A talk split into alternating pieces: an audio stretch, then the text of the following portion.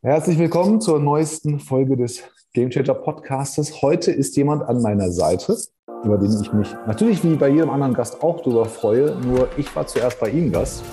Der liebe Johannes Rasch ist bei uns von den Scaling Champions.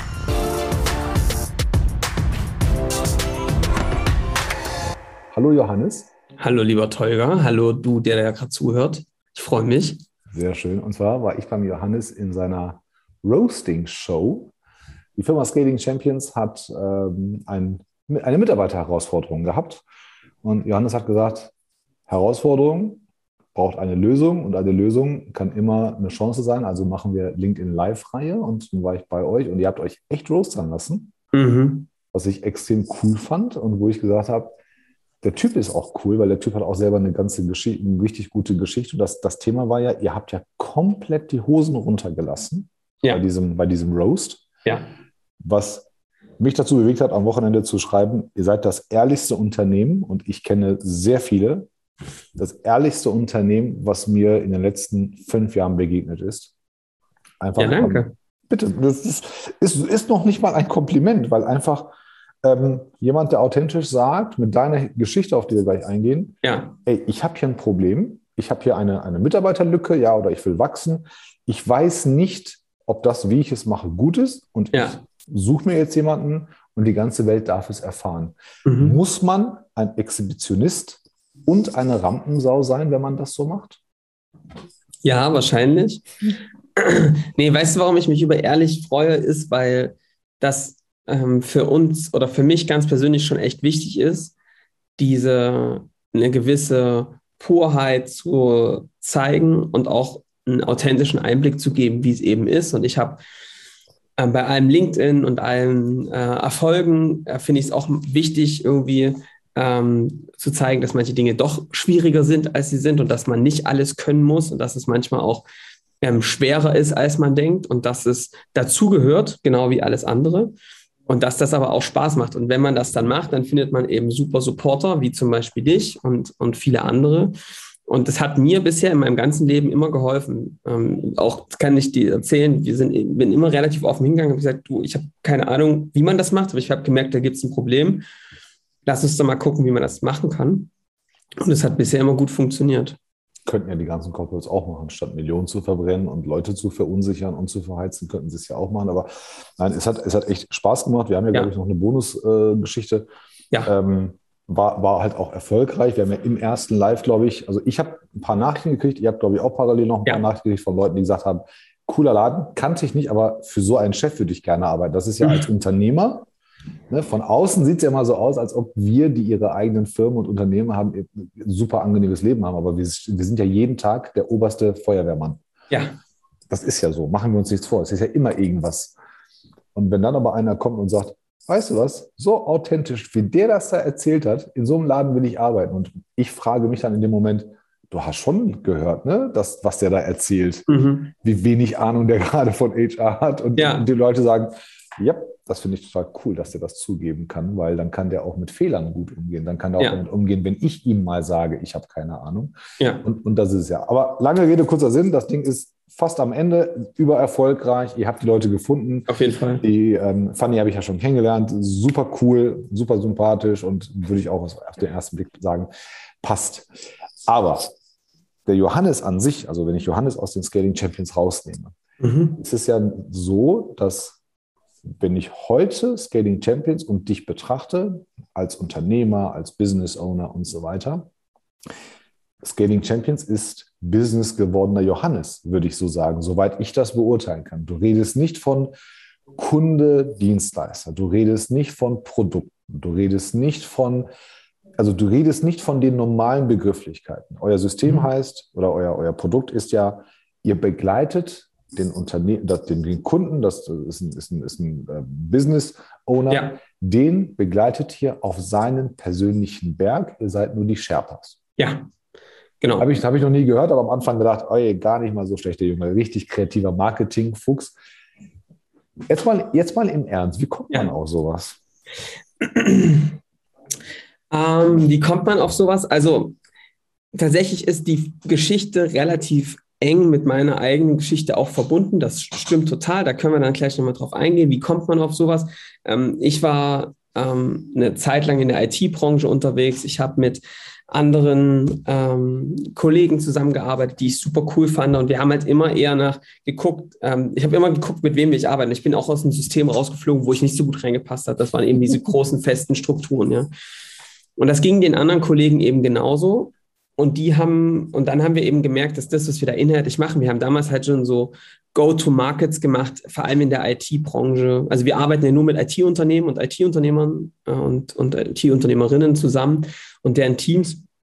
Und wir haben damals schon gemerkt, dass das halt wirklich unsere ähm, Wunschkunden sind. Das sind die Menschen, die uns Spaß machen, die ein geiles Menschenbild haben, die ähm, fit sind, die auch anspruchsvoll sind, was echt hart ist. Das ist so ein bisschen, ne, du, du sagst halt, ey, das ist halt, also ich will es nicht despektierlich, aber es gibt halt manche Industrien, die brauchen, die kann man vielleicht manchmal mit einfachen Dingen erstmal begeistern. Ne? Aber die sind entspannter, IT, sagen wir es mal. Ja, so. in der IT-Branche sind es einfach sehr fitte Leute. Du musst nicht mit agil kommen oder sowas, kennen die alles, machen die. Ja?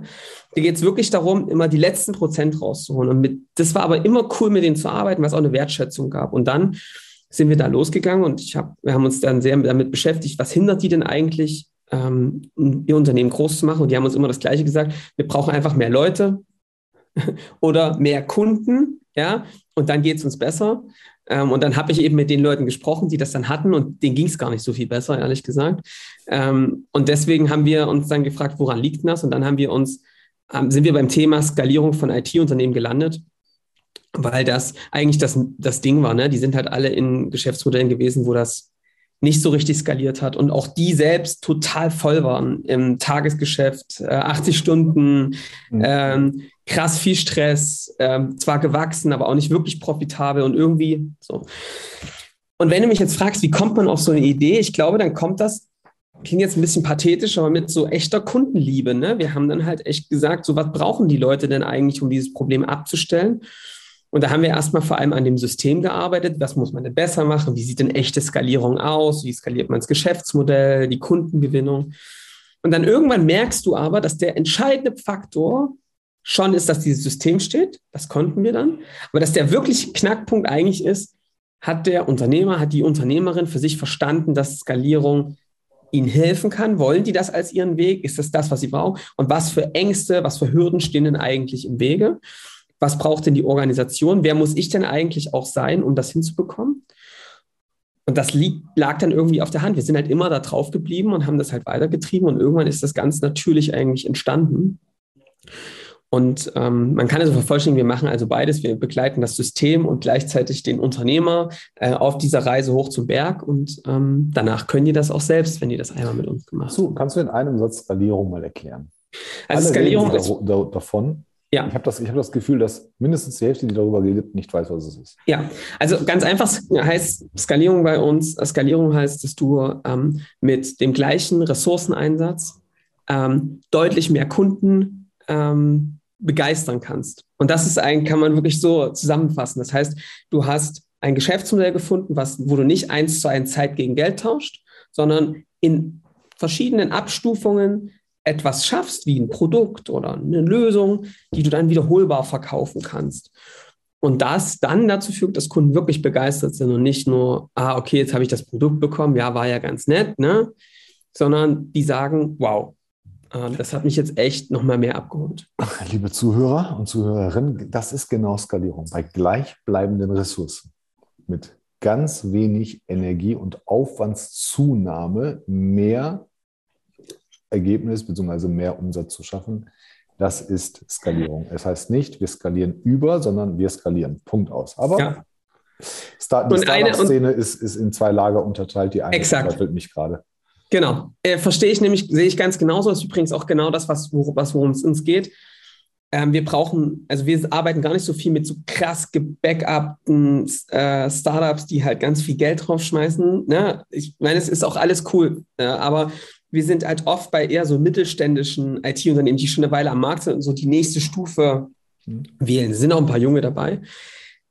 Was teurer, wenn du jetzt noch eine tiefe e also eine Ebene tiefer gehst, dann würde ich sagen, Skalierung ist vor allem das, was du es äh, dass du es hinbekommst, dass du etwas aufbaust und mit jedem Kunden, mit dem du durchläufst, besser wirst darin.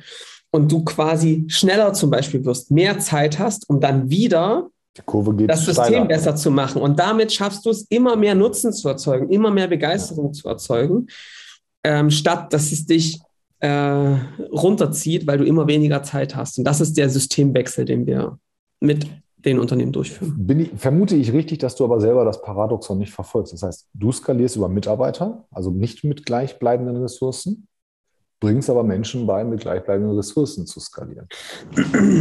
Ich würde sagen, es gibt äh, kein Schwarz und Weiß. Wir haben so ein Prinzip, das nennt sich Eat Your Own Dog Food. Okay. Ja, das, was wir unseren Kunden erzählen, müssen wir immer erstmal für uns selbst machen. Und ähm, natürlich ist das so, dass man, ähm, dass wir sagen, wer, wenn nicht wir, sind die erst die Skalierung vorleben müssen, sonst ist es doch nicht authentisch. Ähm, und ab einem gewissen Punkt, sage ich schon, brauchst du Leute, um das System weiter zu verstärken. Zum Beispiel Redundanzen zu schaffen, dass eine Stelle doppelt besetzt ist, wenn mal einer im Urlaub ist oder wenn, ja, wenn, ähm, wenn mal jemand gebraucht wird. Ja. Und, und bei uns ist jetzt so, dass es halt, dass das Team im Hintergrund jetzt immer größer wird, die am Produkt arbeiten und die Kunden auf diesen Prozess begleiten. Und was man natürlich sagen muss, ist, wir sind irgendwie zwölf Leute, wir betreuen, wir boarden im Monat 14 neue Kunden an das ist schon eine gewisse, also das sind halt, das, das ist schon eine gewisse, gut. das ist schon eine gewisse Skalierung, würde ich sagen. Ähm, ab dem Punkt musst du dann eben gucken, ich stelle jetzt Leute für Product ein, ich stelle Leute ein, die sich um die Community kümmern. Es ist aber eben nicht so, dass ich jetzt sage, ich brauche jetzt einen mehr, um seine, all seine Stunden zu verkaufen, ne? Ähm, sondern es ist schon auf einem, für das Geschäft, was wir machen, was eben persönlich bleiben muss und auch soll, weil es eben doch auch sehr um die Person geht, ist das schon ein hoher Grad, der ein höherer Grad der Skalierung, würde ich sagen. Bist du, bist du so ein Menschenliebhaber? Muss man Menschen extrem mögen, weil ihr bordet ja nicht nur die Kunden an und machen wir uns nichts vor, also ein Softwareunternehmen oder ein IT-Unternehmen, ja. was mindestens drei, fünf Jahre am Markt ist. Ich meine, der oder die ne, hat selber Brände zu löschen. Ja bezahlt bei euch einen Haufen Kohle für eine richtig gute Leistung und ja. sagt dann nach vier Wochen, oh, jetzt kann ich gerade mal nicht. Neuer Kunde steht an, ich muss mal das Coaching mal zur Seite legen. So, auf der anderen Seite hast du einen Mitarbeiter, die, die macht ihr ja auch noch fit. Also theoretisch kann man ja mit einer vernünftigen Einstellung bei euch relativ branchenfremd anfangen. Ja. Kriegt das ganze Wissen, wird ja. trainiert, also als Parallel-Onboarding. Ja. Ja, und, und dann musst du am Ende des Tages ja aber auch diese Menschen verstehen. Also auf beiden Seiten. Ist so. Ne? Und, und, wenn dir einer sagt, pass auf, ich kann die nächsten vier Wochen nicht, das frustriert vielleicht deinen Mitarbeiter, der vielleicht neu dabei ist und die Welt verändern wollte, ist aber bei dir gängige Praxis, weil du sagst, das ist auch unsere Aufgabe, so viel Respekt und Wertschätzung zu haben, dass wir auf die persönlichen, echten Bedürfnisse des Kunden eingehen müssen und sagen, ja klar, kein Thema, wir pausieren jetzt hier, weil in der Familie ist gerade was bei dir oder ja. was weiß ich. Ja. Aber auch umgekehrt, das macht ihr ja auch, dass ihr sagt, warum vier Wochen? Das Problem genau. ist relativ einfach. Ja. Du brauchst eigentlich nur zwei Tage. Das heißt, wir verschieben den Call nur um zwei Tage. Fertig. Genau, also das wollte ich gerade sagen. Ich glaube, also bei uns hat, wir haben das relativ klar formuliert, damit du so eine Aufgabe machen kannst, ähm, musst du ein Sherpa sein. Ja, und was hat er für uns? Zwei Dinge.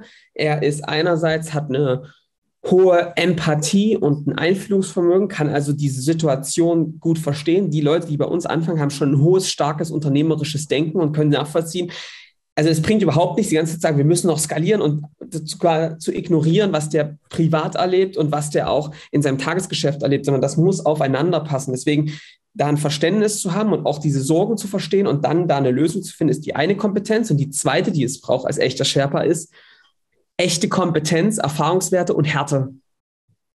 Ja, also Yoda zum Beispiel, ja, äh, der hat ihm auch relativ klar die Leviten gelesen, wie, äh, wie die Sache so lief und hat Ist ihm gesagt, Miyagi auch. Genau, und hat, und hat ihm gesagt, du pass mal auf, äh, ich verstehe das alles, aber lass uns das mal angucken. Was ist denn jetzt hier eigentlich gerade das Problem? Und da einen Sherpa, einen Sparringspartner zu haben, der auch sagt, komm mal, wir gehen mal auf die Metaebene, wir gucken uns jetzt mal an, was sind, müssen denn eigentlich getan werden und wir gehen mal in dieses Thema rein. Ähm, das ist schon das, was die Leute bei uns können. Und ja, dafür muss man seine Kunden lieben ich würde nicht sagen, dass ich alle Menschen mag, aber was wir eben wirklich bei uns mögen, sind Unternehmer, Unternehmerinnen, weil es eben vorwärts geht, weil sie einen Drive haben, weil sie unsere Gesellschaft stark gestalten. Und für diese Macher haben wir eine stark, sehr, sehr starke Empathie und ähm, ich glaube, das treibt uns alle halt sehr, sehr stark an. Ne? Wir sehen halt was diese Unternehmer und Unternehmerinnen machen, wenn sie am Ende des Weges finanziell und zeitlich frei sind. Was sie nämlich machen ist, die sind dann die, die in Schulen gehen und äh, den Kids zeigen, wie Digitalisierung funktioniert. Die zeigen denen, was digitales Unternehmertum ist. Das machen die halt. Ähm, und die engagieren sich gesellschaftlich und politisch. Und das ist halt was, was wir sehr, sehr mögen, weil du halt da eine echt Leute mit einem super Menschenbild hast. Und das, äh, ja, davon, das macht uns viel Spaß. Ne? Wenn jetzt unter den Zuhörern jemand dabei ist, der nicht aus der IT kommt und sagt, aber eigentlich brauche ich genau so jemanden wie den Johannes an meiner Seite oder wie. Ja. Was sagst du zu dem? Sagst du, nee, sorry, machen wir nicht? Also dann sage ich, ähm, das freut mich erstmal sehr, aber es hat wirklich den Aspekt, dass ich, ich weiß, dass es die auch da gibt. Und ehrlich gesagt könnte man jetzt auch sagen, ja, die IT ist nur eine Hülle. Bei uns geht es ja eigentlich um diese Menschen, die dahinter stecken, diese Unternehmen. Aber man muss einfach sagen, dass das schon in der IT zu machen richtig, richtig komplex ist ähm, du echt fitte Leute brauchst. Du musst ähm, immer wieder das Wissen zusammenhalten, äh, verpacken. Ähm, wir haben äh, gute Content-Formate, wie wir das vermitteln und auch das machen gemeinsam. Und schon das einfach komplex genug ist und darauf werden wir uns fokussieren. Darin werden wir äh, Weltklasse. Und da wird es, glaube ich, ganz, ganz viele andere Unternehmen geben, die euch bei sowas helfen können. Aber wir sind bei IT-Unternehmen und werden es auch bleiben. The Scaling Champions, only for IT Business. Ja. Okay. Jetzt hattest du ja gesagt, dieser Sherpa-Gedanke kommt ja aus deiner Vergangenheit. Du warst mal krank. Du ja. hattest mal eine sehr heftige Krankheit, die ja. einiges aus der Bahn geworfen hat. Magst du mal kurz darüber erzählen, weil ich habe ganz, ganz viele Fragen dazu. Ja, also du hast, du hast mir ja schon gesagt, dass es so eine Frage gibt, was ist so mein äh, Game Changer-Moment oder das Ding, wo genau. es sich wirklich ähm, entschieden hat. Und das war ähm, genau jener November im, äh, ich glaube, 2018. lass mich, ja, ich glaube 2018 oder 2017. Ich bin mir gar nicht mehr so sicher. Und ähm, genau, ich habe damals, ähm, und das jetzt gleicht sich, jetzt, jetzt merkst du auch, woran das hier die, die Parallelen sind. Ich habe damals eben auch eine 80-Stunden-Woche gehabt, ähm, ganz satt. Ähm, ich war ähm, Vertriebsleiter, ähm, Produkt- oder Dienstleistungsverantwortlicher. Ich habe irgendwie Sales gemacht und auch alles und das Wissen auch zusammengehalten. Und ähm, ich hatte halt dann einen Workshop mit Kunden und stand dann halt vorne und hatte dann so einen Huggel am Hals. Und da ist es dann ähm, hat mich damals noch mein, einer meiner besten Kumpels und meine Freundin, die haben mich dann zum Arzt geschliffen und gesagt, so, ähm, äh, was, jetzt gehen wir hier hin. Und ähm, dann kam halt raus, dass ich mit, da war ich 25, 26, ähm, Lymphdrüsenkrebs habe. Und zwar, ähm, erstmal sah es so aus wie ganz, äh, ganz okayes Stadium. Ähm, kurze Zeit später kam raus, dass es das letzte Stadium äh, war von vieren und dass es ähm, schon auch wirklich gestreut hat. Und das war für mich schon echt ein Schlag damals. Also schon living on the edge. Es war, war vor allem vor zwölf oder sogar noch. War fünf vor zwölf Knochenmark befallen. Ähm, die haben Biopsien genommen, da war 85 Prozent des Knochenmarks befallen mit Krebs. Scheiße. Und ähm, es war trotzdem, Lymphdrüsenkrebs ist trotzdem noch irgendwie ein dankbarerer Krebs als andere. Mhm. Aber trotzdem ist das jetzt nicht die Diagnose, die du mit 25 Jahren hören willst. Und auch nicht deine Familie und auch nicht deine Freundin und vor allem nicht deine Freundin, weil meine Freundin mir ähm, in der gleichen Woche einen Schwangerschaftstest hingelegt hat. Ähm, Stehst du da und denkst, und dann, das Kind und dann, sehen. Genau, und dann stellst du dir eben Fragen und das Paradoxe daran ist, natürlich stellst du dir erstmal Fragen, hä, packe ich das? Sehe ich mein Kind und vor allem, fuck, was passiert mit dieser Firma? Und das war schnell, relativ schnell der Gedanke. Von daher kann ich, ich habe wirklich eine tiefe Empathie für all diese Unternehmer, die sich das tagtäglich denken, fuck, was passiert mit dieser Firma?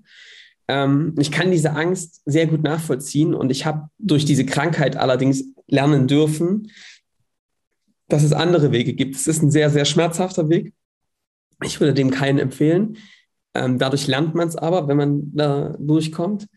Aber ähm, genau, ich bin dann in die Chemotherapie gegangen und habe das, ich glaube, ich hatte sechs oder fünf Zyklen oder so und ich habe dann aber nach drei Zyklen, ähm, war alles weg. Okay. Die Ärzte haben gesagt, das haben sie so noch nicht, also hat die so noch nicht gesehen, das äh, ist krass. Und ähm, ich habe mich damals sehr also es war echt ein harter Schlag. Ich meine, wenn man das so bekommt, ähm, die Ärztin hat dann auch, nachdem sie das zweite Mal drauf geguckt hat, gesagt, oh Gott, äh, sieht jetzt doch nicht so gut aus und du hast halt echt harte Zeit, muss ich sagen. Ähm, aber ich habe dann irgendwann mit meiner Freundin beschlossen, dass wir das jetzt angehen wie so ein Projekt. Ich habe dann einen Ordner rausgeholt, wir haben das ähm, durchgeplant und dann ähm, dort die besten Ärzte ähm, sind ähm, in, in, Dresden, haben uns da gut äh, behandeln lassen und dann haben wir das halt hinbekommen und ich habe das da seitdem einfach sehr positiv irgendwie für mich angenommen und habe dann halt coole Sachen gemacht in der Zeit. Ja. Wie lange hat das gedauert, bis du wieder komplett geheilt warst? Wie lange geht so ein Zyklus? Naja, das ging, glaube ich, dann so ähm, drei, vier Monate, wirklich, wo du den, stark mit der Chemo auch zu kämpfen hast. Mhm. Und danach geht, brauchst du halt nochmal so drei, vier Monate, um irgendwie wieder so auf die Beine zu kommen. So ein halbes bis dreiviertel Jahr. Ja, genau. Das heißt, die, die Freundin ist ja, ist ja immer noch da und du bist ja. mittlerweile zweifacher Vater. Ja. Ich, ich kenne das ja. Also für mich sind Kinder das Größte der Welt. Ja. Ähm, ich habe schon Kinder geliebt, da hatte ich noch keine. Ich kannte die Namen meiner Kinder, bevor ich sie hatte, bevor ich meine Frau kannte. Krass. Äh, wirklich, die heißen auch beide so. Und ich habe ein Fun Fact, äh, so First World Problems. Äh, in jedem meiner Anzugjacken sind die Namen meiner Kinder reingestickt, in allen. Mhm. So, ich lasse die immer, immer da reinmachen. Ähm, weiß auch die Schneiderin und so weiter. Alles ja. gut, die Kinder freuen sich, weil ich halt, wie alle Eltern natürlich, mir dieses Leben ohne Kinder gar nicht vorstellen kann. Ehrlicherweise muss ich zugeben, ich kann mich an vieles vor der Zeit meiner Kinder gar nicht erinnern. Das, ja. Vieles ist weg. Also es gibt so einschneidende Momente, wo du, wenn du mit den Jungs zusammenkommst, dann sagst, ah, guck mal, damals war das ja so und so. Ja. Aber vieles ist weg. Ja. Warum auch immer, wahrscheinlich unwichtig gewesen. Ähm, ist auch nicht schlimm. Aber ähm, ich, ich bin ja jetzt im Vergleich zu dir, habe ich ja nur das Bild, meine Kinder, ich muss für die sorgen, ich muss denen, denen was beibringen, ich will, dass die gut erzogen sind, gute Menschen werden. Bei dir ist ja, du warst ja sehr nah an dieser Angst dran, dass du dein eigenes Kind nicht sehen kannst. Ja. Hat das heute ein ganz anderes Verhältnis mit, zwischen dir und den Kindern geschaffen? Ähm, ja, und ich ähm, äh, mache mir das auch immer wieder bewusst, ähm, auch in den stressigen Momenten, was das hier alles für ein, ein Riesenglück ist, dass man das erleben kann. Und deswegen, ähm, also ich merke schon, dass das äh, so ist. Und ich, das ist äh, für mich eine Riesentriebfeder, dieses Unternehmen, dass das Unternehmen so gebaut wird. Da können wir dann auch gleich mal sprechen, dass es ähm, immer mehr auch ohne, unabhängiger von mir funktioniert, ähm, weil ich eben genau diese Zeit intensiver äh, mit meinen Kindern ähm, auch genieße und genießen will. Und das ohne mich funktionieren muss, ja. Und ich merke das auf jeden Fall, dass es intensiv ist und dass es ähm, mega gut ist. Ich merke eben auch, dass man so einen Gedanken ähm, immer mal wieder verliert, weil man dann doch wieder in diesen, man, man, rutscht immer mal wieder in den Alltag. Also ich bin jetzt nicht der, der hier kommt und sagt, seitdem ich diesen Krebs habe, bin ich der achtsamste Mensch, Mensch der Welt und jeden Tag, wenn ich meditiere, äh, denke ich daran, ja. Sondern ey, natürlich, du hast dann auch wieder Alltagsthemen und, und, und, und, und hast, ne? Ich habe halt das große Glück, dass ich einmal im Vierteljahr zur Nachkontrolle darf. Und wer in Sachen Dankbarkeit nochmal irgendwie ein bisschen Nachhilfe braucht oder dass man einen Anstupser braucht, einmal im Vierteljahr zur ähm, Krebskontrolle zu gehen und zu wissen, oh, ist alles in Ordnung. Ja. Und auf der anderen Seite siehst du eben, wie dort Menschen sitzen, bei denen überhaupt nichts in Ordnung ist. Ja. Dann wird man sehr, sehr demütig vom Leben und sich klar zu machen, Alter, das ist hier alles alles plus, ja, alles, was, es gibt Probleme und ich will die auch gar nicht kleiner reden und das ist in jedem Kosmos unterschiedlich, aber ähm, das ist jetzt schon so schon mal echt ein Privileg. Ne? Und das habe ich einmal im Vierteljahr und das macht mir, das hilft mir immer sehr. Ich, ich, was, ich, was ich an dir gut finde, und das, das fand ich schon an dir gut, bevor wir uns kannten, weil ich das halt, weil wir gemeinsame Freunde haben, die mir das erzählt haben. Ja. Und das machte halt, also du hast das so noch bewahrheitet bzw. unterstrichen. Ähm, war die Erkenntnis, dass die meisten Probleme gar nicht so große Probleme sind und auch gar nicht so wichtig sind, wenn man im Leben hat. Natürlich ja. hast du eine ganz andere Perspektive. Klar, das ja. muss man auch erleben. Also, das kann, glaube ich, auch nur jemand, der es erlebt hat. Aber das ist ja auch am Ende des Tages bei Scaling Champions auch der Antrieb, ähm, wirklich das, die Arbeit so zu gestalten und, und auch diese Erkenntnis zu erreichen. Guck mal, der Brand, den du gerade löschst, der kann auch nicht so viel ausrichten, wenn du den nicht löschen würdest. Der, Mensch macht sich ja selber diese, diese Probleme in, ähm, in, im eigentlichen Sinne.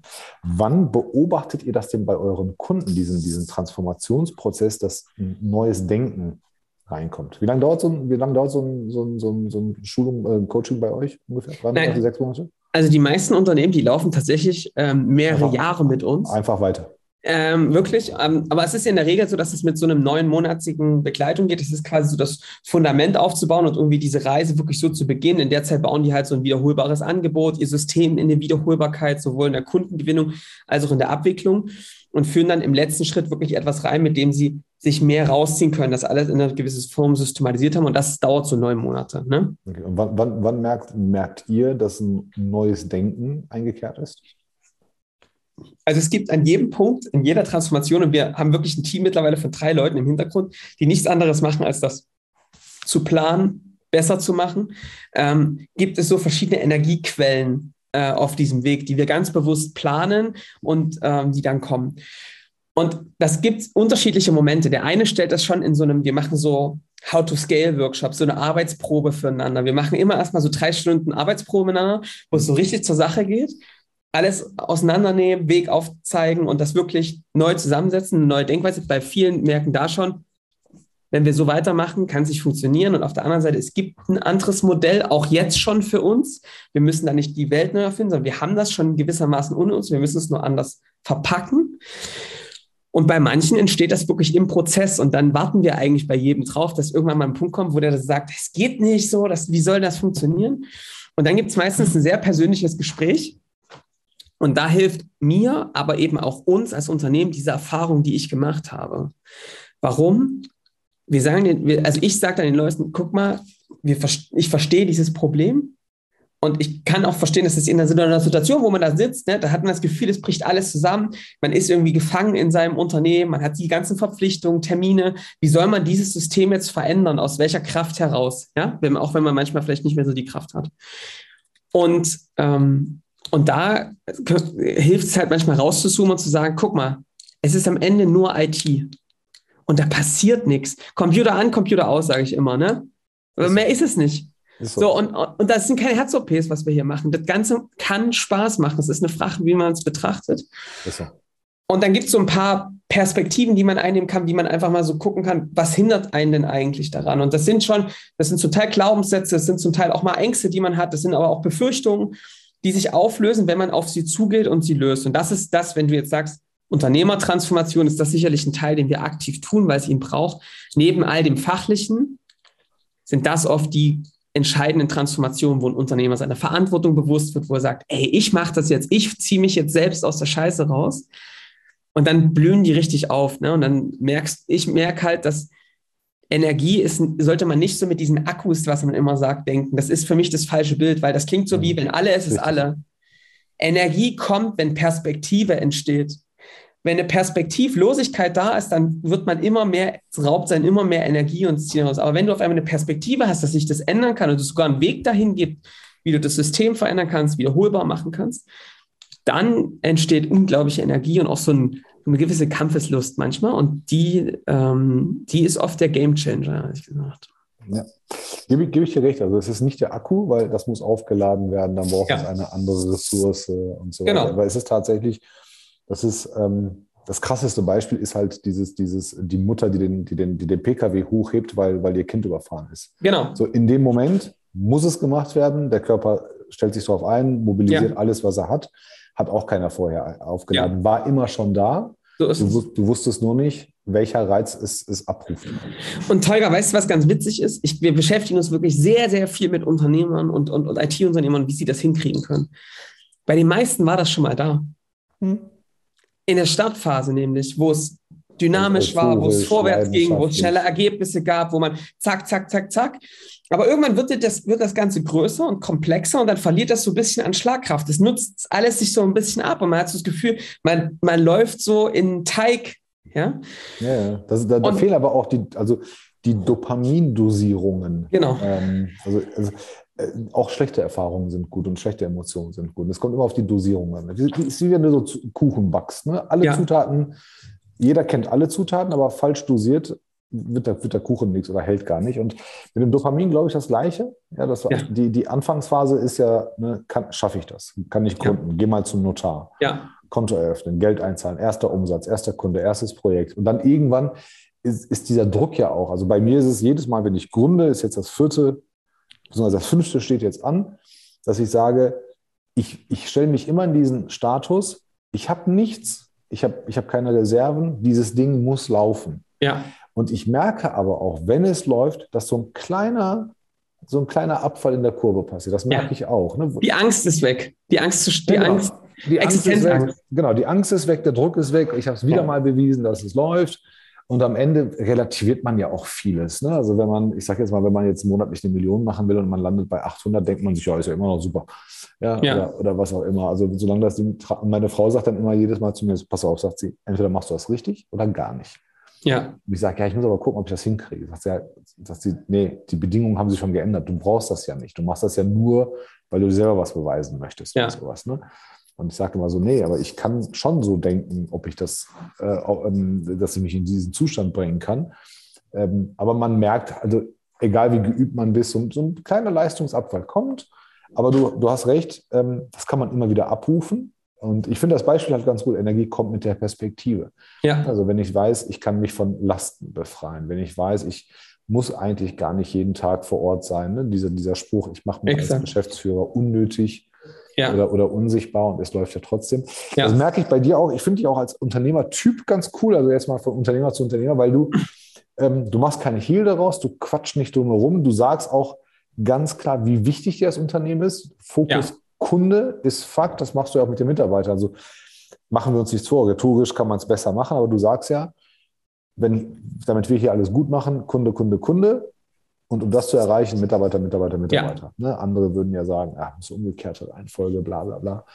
Den Blödsinn machst du ja gar nicht. Ja, ich glaube halt, dass der Zweck eines Unternehmens ist, seinen Kunden einen hohen Nutzen zu bringen und zukünftig noch einen höheren. Und dafür brauchst du die besten Mitarbeiter der Welt. Und ähm, ansonsten gründet man halt einen Verein. Das heißt natürlich überhaupt nicht, dass wir uns hier nicht total gut verstehen, echt geil miteinander arbeiten. Aber wir tun das, das andere ja auch nicht aus. Genau, genau. Und wir tun Aber der das Purpose ist ja jetzt nicht nur Arbeitsplätze zu schaffen, nur Eben. damit wir alle hier unsere Miete zahlen, sondern das ist eine logische Konsequenz aus einem anderen Drive heraus. Genau, und, und, und, und alles andere ist ein Resultat. Wir brauchen ein geiles Arbeitsumfeld, um das, genau. um diesen Kunden nutzen. Wir brauchen die Besten der Besten. Wir brauchen eine gute Bezahlung. Wir brauchen ähm, auch freie Unternehmer, ganz offen. Ich brauche zeitlich finanziell freie Unternehmer, um wirklich krasse Stunts zu machen, die nächste Ding draufzusetzen, dass du nicht finanziell davon abhängig bist. Auch das, so kann ich das begründen, ähm, warum wir das ähm, so machen, wie wir es machen jemand, der so empathisch ist wie du, jemand, der so einen guten Draht hat. Und ich sage das jetzt echt nicht, weil du hier bist und wir beide uns hier sehen, im Gegensatz zu den Zuhörern, aber ja. ähm, als ich dich das erste Mal gesehen habe, habe ich gesagt, ich möchte den kennenlernen. Also ich würde gerne mit denen in Kontakt treten, weil das so ein sympathischer Kerl ist und, und so leicht hibbelig und, ja. und so weiter. Und wie schwer fällt es dir, Mitarbeiter zu entlasten? Man hat das, man hat, man hat das von außen betrachtet, habe ich immer das Gefühl gehabt, ähm, der, der, Junge ist so krass, der schart die ganzen Leute um sich herum. Ja, und, und ähm, ja, der findet immer einen Weg, die Leute besser zu machen und, und äh, die zu halten. Machen wir uns nichts vor, einige, ne, wie immer im Leben, einige verlassen euch ja. und bei einigen sagst du, hey, sorry, es reicht nicht für diesen Anspruch, den ja. wir hier haben. Ja. Wie, wie schwer fällt dir das? Die zu entlasten? Entlassen. Entlassen, entlassen. Entlassen. Ähm, ähm, super schwer fällt mir das. Ich glaube, es fällt mir so schwer wie fast jedem äh, Unternehmer.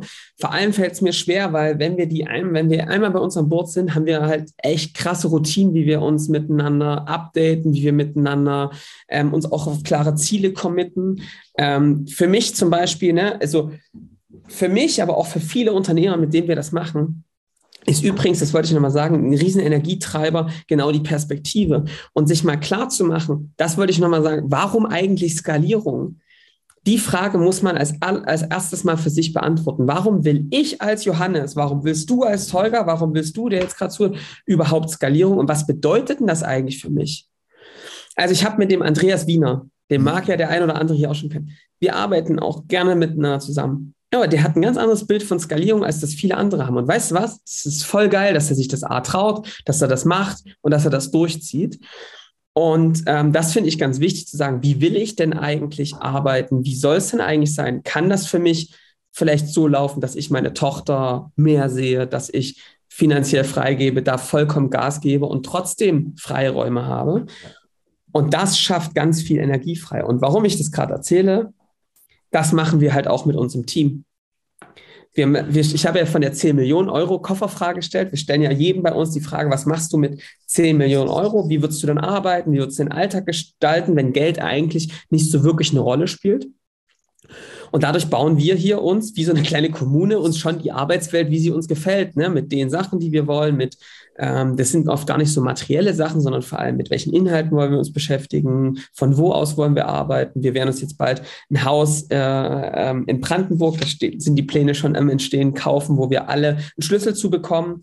Ähm, im Grün, wo sich die Families miteinander treffen können, wo wir auch mit Kunden ähm, Touren machen, ähm, einfach um draußen zu sein und allen so einen Heimathafen zu geben. Und das fällt mir ultra schwer, da Leute rauszugeben. Ich gebe denen in der Regel wahrscheinlich immer eine Chance Mehr? Mehr, vielleicht zu viel, ähm, weil ich halt auch das Menschenbild habe, dass es eigentlich jeder in sich trägt, wenn es geweckt ist. Aber dann merkst du eben, dass es manchmal, dass die Anforderung zu der Lebenssituation oder zu dem, was man macht, nicht so richtig passt.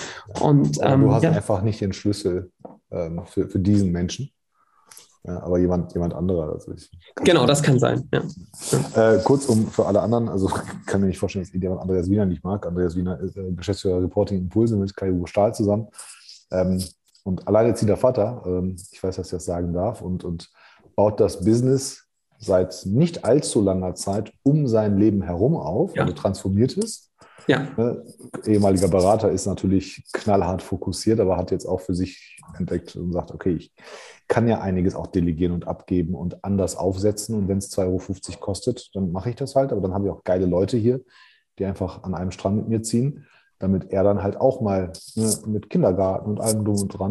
Ähm, das, muss, das muss ja auch funktionieren. Aber ich, ich höre schon raus, Skalierbarkeit oder Skalierung ist, das sollte nicht das Ziel haben, äh, schnell rein, hochziehen, schneller Exit. Ist auch, auch eine Idee, ja. Ähm, ist dann halt vielleicht nicht der, der tiefere Sinn und ähm, kann man aber auch machen. Also da verurteile ich auch, auch niemanden. Ich merke halt, Teuger, dass es für, dass dieses, deswegen möchte ich da auch so ein bisschen, das, dafür treten wir auch an. Wir nennen das dann echte Skalierung, ja, dass wir, dass wir Kein damit. Investorengetriebenes. Genau, dass wir ein bisschen aufräumen mit diesen Mythen, ja. Und das setzt nämlich auch ganz viele die sehen das auf LinkedIn, wie dann alle hier, wir haben nochmal die Runde und nochmal mehr Leute und wir, ne? Und, und, und ich muss auch ganz klar sagen, und ich finde es ja cool. Ne? Also da gibt es da Leute, die können mit einer Software, die kein Mensch versteht, Geld machen. Es gibt ja Leute, die werden mit Socken Millionäre. Alles cool. Ja, das Ding ist halt, ähm, egal wie die Geschichte ist, es gibt halt immer noch, noch die, noch die, noch die Verlierergeschichten, also Verlierer im Sinne von Business-Ideen, die nicht abheben, nicht funktionieren. Das gehört auch zum Leben dazu. Das gehört auch zum Unternehmerleben dazu. Also soll keiner von uns sagen, wir haben noch kein Geld versemmelt, wir haben ja. noch keine Deals versemmelt, uns ist noch kein großer Kunde abgesprungen ähm, und so weiter. Das haben wir, erleben wir alle. Ne? Und wir wollen halt, ich weiß, mir geht es darum, so, so ein Bild zu schaffen, was irgendwie zu einem selbst passt, was eigentlich unter Druck setzt, weil man das da draußen sieht, wie er alles irgendwie macht, sondern Andreas, die haben halt, halt gesagt, ey, wir müssen das gar nicht so, wir müssen gar nicht hunderte Leute sein. Wir haben, für uns das sind auch andere Dinge, wir können auch einen riesen Nutzen erzeugen und das anders machen.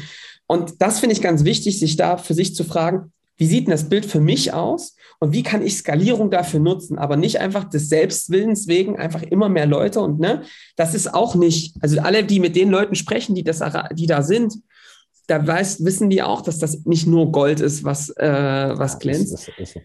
Und deswegen halte ich irgendwie so die Stange dafür oben zu sagen, macht euch selbst mal eine Platte, was, wie wollt ihr es eigentlich bauen, euer Unternehmen um euch rum? Und dann könnt ihr euch natürlich fragen, wie Skalierung euch helfen könnt aber ähm, nicht irgendwelchen Bildern folgen, wie die sie auf LinkedIn oder so gespielt werden. Ja, das, das geht ja noch. Ja, Instagram fände ich da schlimmer, aber ja, ja, du hast recht. Also wir haben, wir haben gesellschaftlich haben wir ein sehr großes Geltungsbedürfnis und Geltungsproblem, ja. dass wir immer nur von den guten Sachen sprechen. Aber das liegt auch so ein bisschen an unserer Gesellschaft selber. Wir wollen alle die Fehler von dem anderen hören, aber nicht unsere eigenen zugeben. Ja. ja. Wir wollen auch die Learnings der anderen, damit wir auf die Schulter virtuell hauen und sagen, hey, das wird schon wieder. Aber wehe, mein Konkurrent, mein Kollege, mein Nachbar weiß, dass, dass, dass ich auch mal durch, diesen, durch dieses Schlamassel laufen muss. Ja. Das, wollen wir, das wollen wir ja nicht. Ja. Also als, als Gesellschaft sind wir ein bisschen heuchlerisch. Ähm, wie, wie immer hier, also den, den Game Changer-Moment hattest du natürlich schon erklärt. Ja. Ähm, ich würde ja tippen, dass Empathie deine Superpower ist. Das wäre ja eine unserer zweiten ständigen Fragen. Gibt es ja. eine andere oder ist Empathie das Ding, wo du sagst, das ist echt meine Superkraft? Was ich glaube, ich, ich mache bei unserem Podcast, im Scaling Champions Podcast, immer die rasche Zusammenfassung. Ja. das ist vielleicht das Superpower, was mir irgendwie ganz gut zusammen oder ganz gut ähm, gelingt, ist irgendwie manchmal so ein bisschen komplexere Themen in einfache Bilder zu, Bilder zu verpacken, dass, die, dass man das verstehen kann und dass man irgendwie ein Bild äh, bekommt, wie kann es denn für mich aussehen, irgendwie, dass es gehbarer wirkt. Ähm, das, äh, das würde ich sagen, ja. Was wolltest du als kleiner Junge werden? ähm, witzigerweise bin ich ja auch eine ganze Weile gefolgt. Ich wollte mal Meeresbiologe werden. Ähm, dann als, ich, als passionierter Angler bist du ja gar nicht so weit weg davon. So ist es. Und dann habe ich mich auch damit beschäftigt. Ähm, und ich war auch schon kurz davor, das zu machen in Stralsund. Dann habe ich irgendwie gemerkt, ähm, dass es da irgendwie nur zwei davon gibt, zwei Stellen oder so im Jahr. Es war auf jeden Fall eine Katastrophe bei zig hunderten Bewerbungen. Und ähm, ja, das ist etwas, was, ähm, was ich dann gemerkt habe, boah, irgendwie, das, das ist echt cool, aber ich will irgendwie was Werthaltigeres machen. Und dann habe ich Umweltengineering studiert. Okay. Das heißt, erneuerbare Energiesysteme, ähm, Recycling, ähm, das sind so die Themen, die ich im Studium gemacht habe und bin dann in einem IT-Unternehmen gelandet. Wie das ähm, immer so kommt. Aber ich habe mir die Passion ganz gut bewährt. Ich gehe mit meinem Sohn Mann so viel wie es geht irgendwie raus. Wir sind angeln, wir sind in Wiesen, sammeln Insekten, wir gucken uns die Natur an und das. Äh, die kriegt man einen dreieinhalbjährigen dazu, ruhig beim Angeln dabei zu bleiben. Ähm, oder, schnell oder, läuft er, oder läuft er, läuft er durch die Gegend und du angelst? Das Mittel ist Dopamin, mein lieber Teuer. ähm, okay. Schnelle Erfolgserlebnisse. Ich würde euch allen empfehlen, ähm, geht mit eurem Sohn, macht es ganz einfach. Ähm, nehmt euch einen Stock, ähm, eine Schnur, einen kleinen Schwimmer und fangt erstmal ein paar viele kleine Fische, weil dann kriegt man ein Gefühl dafür und der fängt die auch schon mittlerweile selbst äh, mit dreieinhalb Jahren. Cool. Und, ähm, und dann kann man das Stück für Stück steigern. So haben das meine Großeltern mit mir gemacht und mein Großvater mit meinem Vater. Und äh, so habe ich das auch gelernt und so haben wir dann ein ganz gutes Hobby gefunden. Ja. Sehr cool. Ja. Ähm, die Kleine ist äh, die oder der Kleine? Acht der Kleine, drei Der Kleine, also ja. zwei, zwei, Jungs. Das heißt, ja. in, in zwei, zweieinhalb Jahren hat deine Frau richtig was zu tun. Ja. Ne? Wir hatten ja ganz kurz noch, ähm, mir ist es halt das wichtig zu sagen, also Unternehmertum und Papa mit Leidenschaft zu sein. Ich glaube, da sind wir beide sehr nah beieinander. Ja. Ähm, wir hatten aber im Pre-Talk so ein bisschen, ähm, Arbeit ist ja auch so ein Stück weit Erholung. Das dürfen wir jetzt hier nicht sagen, Teuger, sonst dürfen wir nicht mehr arbeiten gehen. Ja, also mein, meine Frau hört wirklich jede Folge und sagt dann auch was zu den Gästen, sagt aber auch ganz, ganz viel Kritisches zu meinen Fragen. Ne? Sagt, ja. oh, da hätte ich aber was anderes gefragt und warum ja. hast du das so gemacht? Liebe so Grüße an der Stelle. Dankeschön. Dankeschön. kann, ich, kann ich wahrscheinlich auch nächste Woche wieder zurück oder übernächste Woche. Ähm, ich habe ich hab echt zwei Jahre gebraucht. Nee, oder nee, ich habe anders. Ich hab, wir sind jetzt seit 13 Jahren, glaube ich, verheiratet. Und ich habe vor fünf Jahren ungefähr, oder plus minus, habe ich, hab ich die Worte gefunden, warum ich so bin, wie ich bin, weil ich dann gesagt habe, ich funktioniere nicht anders. Ich funktioniere in diesem Umfeld. Ich bin auch so ein klassischer äh, ins Büro geher, ne? also auch im Lockdown, ich war im Büro. Ja dann weiß ich, Tür auf, Arbeitsmodus. Der ja. Kopf arbeitet zwar, aber zu Hause kriege ich es halt nicht so gut. Ja.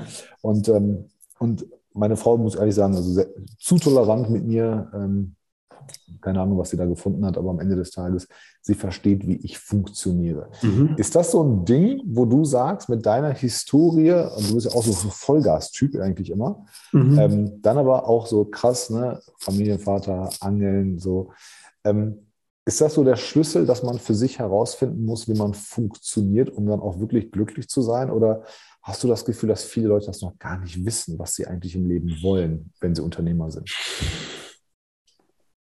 Tja, gute Frage. Ähm, ich, für mich, ich kann fange jetzt mal mit mir selbst an. Also ich habe halt schon, ich merke halt schon, dass ich gerne ähm, äh, unterwegs bin äh, mit den, äh, mit meiner Family und, und gerne viel mache. Und dass ich gleichzeitig für mich total dazu gehört, das Unternehmen aufzubauen. Das ist für mich ähm, kein Entweder-Oder und ich würde von, mit keinem von beiden irgendwie 100 Prozent der Zeit gerne verbringen. Ähm, woran liegt das? Dass es einfach zu mir gehört und ähm, so wie die Family dazu gehört und coole Sachen zu machen. Und ich habe nun mal irgendwie so zwei Motive. Das ist einerseits Freiheit und das andere ist, ähm, sich etwas aufzubauen. Und dieses, dieser Prozess, etwas aufzubauen, macht mir halt einfach unglaublich viel Spaß. Deswegen bin ich auch Unternehmer irgendwie äh, geworden und nicht Ingenieur geblieben. ja. Ähm, hat dazu geführt, dass ich, dass ich eben merke, dass das mir unglaublich viel Energie bringt. Und ich merke dann aber auch, dass ich das auch andere auch als Ausgleich brauche und dass mir das ähm, auch ganz, ganz viel Freude bringt. Aber irgendwie das auch in einem Gleichgewicht sein muss. Und das ist jetzt zum Beispiel was, wonach ich ähm, sehr stark suche. Für mich ist ganz wichtig, glaube ich, eine Erkenntnis, das machen wir auch immer mit den Unternehmern und Unternehmerinnen, ähm, wenn wir uns dann zum Beispiel so dieses Bild, warum, wie soll das eigentlich aussehen, mein Unternehmen und wie will ich dann eigentlich Skalierung nutzen, dass wir dann nicht sagen, jetzt musst du aber einen Weg von acht Jahren des Leides ergehen, wo du deine Family und niemanden mehr siehst, sondern nur noch arbeitest, ja, sondern zu sagen, ey, guck mal, auf diesem Weg, das zu bauen, kann man ultra den Prozess genießen, wenn man das bewusster tut und wenn man die Zeiten sich nimmt, ähm, auch andere Dinge damit zu tun. Ähm, und das tatsächlich tun wir äh, zum Teil. Äh, wir fahren dann zum Beispiel mit den Kunden auf den Berg, ja, machen Bergtouren mit denen, wir machen äh, Hausboottouren ähm, mit anderen Unternehmern zusammen und das ist, ähm, ne, die mal ein anderes Setting zu bringen. Und gleichzeitig, glaube ich, zu wissen, wofür macht man das so? Und wenn man da bei sich ist, zu wissen, guck mal, mir ist irgendwie Freiheit wichtig, mir ist was aufbauen wichtig, das merkt ja irgendwie auch an dem Zielbild, was steckt denn da eigentlich drin? Ähm, dann finde ich das total wichtig, dass man sagt, das ist ein Teil von mir und den muss ich auch ausleben. Ähm, und der gehört eben mit dazu für mich. So, und das kann man sehr bewusst tun. Gebe ich dir recht. Also das ist ja dieser Trugschluss, ne? Wenn ich was gründe, muss ich mich von der Welt abkapseln und einschließen ja. und so weiter. Also ich weiß, beim ersten Mal habe ich das fast schon so gemacht. Du brauchst einen Fokus, ne? Das ist keine Frage und du musst ja, auch priorisieren. Ja, also du, du, musst, du merkst auch an der Stelle, dass, dass du dich selber noch nicht so gut kennst, also zumindest in diesem Aspekt noch nicht. Ja. Ähm, weil du halt alles da rein kanalisierst, dann, dann schadet es halt echt nicht, wenn du eine sehr tolerante Frau hast, die den Rücken ja. frei halten kann ja. oder halten muss. Ähm, aber machen wir uns nichts vor, also es muss sich halt lohnen, ne? in, in allem ähm, sonst, sonst wird es halt nichts. Aber ich habe bei beim zweiten Mal habe ich gemerkt, okay, so krass muss ich das gar nicht, weil halt vieles, ne, weißt du dann, äh, ne, also angefangen von der Gründungsphase über, über wie quatsche ich die Kunden an, wie mache ich äh, meine, meine ganzen Sachen. Ich bin ja so klassischer Bootstrapper. Ich arbeite mhm. ja, wenn ich nicht muss, nicht mit Bankkrediten oder sowas. Ähm, und das läuft halt, ne? Du bist, du hast so, so eine entspannte Gelassenheit, kriegst du halt immer. Ähm, aber die Geschichten hören sich sehr romantisch an, wenn man dann wirklich mal so diesen, diesen dreistelligen Millionen-Exit hat, so dieses drei Jahre lang habe ich mein Leben nicht genossen. Ich habe gehasselt, während andere gefeiert haben, bla bla ja. Gesülze. Hört sich immer ganz cool an, macht sich super ähm, auf irgendeiner Bühne, aber in Wahrheit braucht es das halt oft in vielen Fällen gar nicht. Was muss ich machen, wenn ich ITler bin, euch noch nicht kenne? Kann ich dich ganz normal auf LinkedIn kontaktieren? Ich kann mich bei euch melden. Ihr seid ja omnipräsent. Mhm. Ähm, Habe ich so eine Kennenlernphase, so mit Blick auf die Uhr und ähm, zum, zum Ende kommend, kann ich als ja. Kunde so ein Schnupper-Demo, Schnupper-Abo bei euch mal machen, damit ich gucke, hey, passen wir überhaupt zueinander? Ähm, genau, genau. Also das, das genau, das gibt es. Das, das tatsächlich ist aber die Schnupperphase für beide. ähm, also ich genau, ich habe ja schon gesagt, das sind jetzt irgendwie 14 Unternehmen, die im Monat starten. Wir haben ähm, das große Glück und halt vielleicht auch ein bisschen was dafür getan, dass es halt deutlich mehr sind, die sich irgendwie äh, melden, was total super ist und wo wir uns total freuen. Und bei manchen ist es wirklich so, dass wir sagen, ey, guck mal, ähm, ne, ne, nehmt, euch doch noch mal ein paar Tage oder wir haben hier mal ein paar Werkzeuge, die könnt ihr erstmal auch selbst anwenden und dann ab einem gewissen Punkt lass uns die, die Reise zusammen machen. Aber was wir eben schon machen, ist erstmal miteinander zu quatschen und auch mal so gucken, wie sieht denn das aus? Und dann haben wir echt so eine Arbeitsprobe füreinander, wo wir mal so drei Stunden die Köpfe zusammenstecken und mal drauf gucken, äh, wie ist denn eigentlich so die Lage? Was mussten jetzt eigentlich, was mussten du eigentlich tun? Wie sieht denn eigentlich so dein Gipfelbild aus?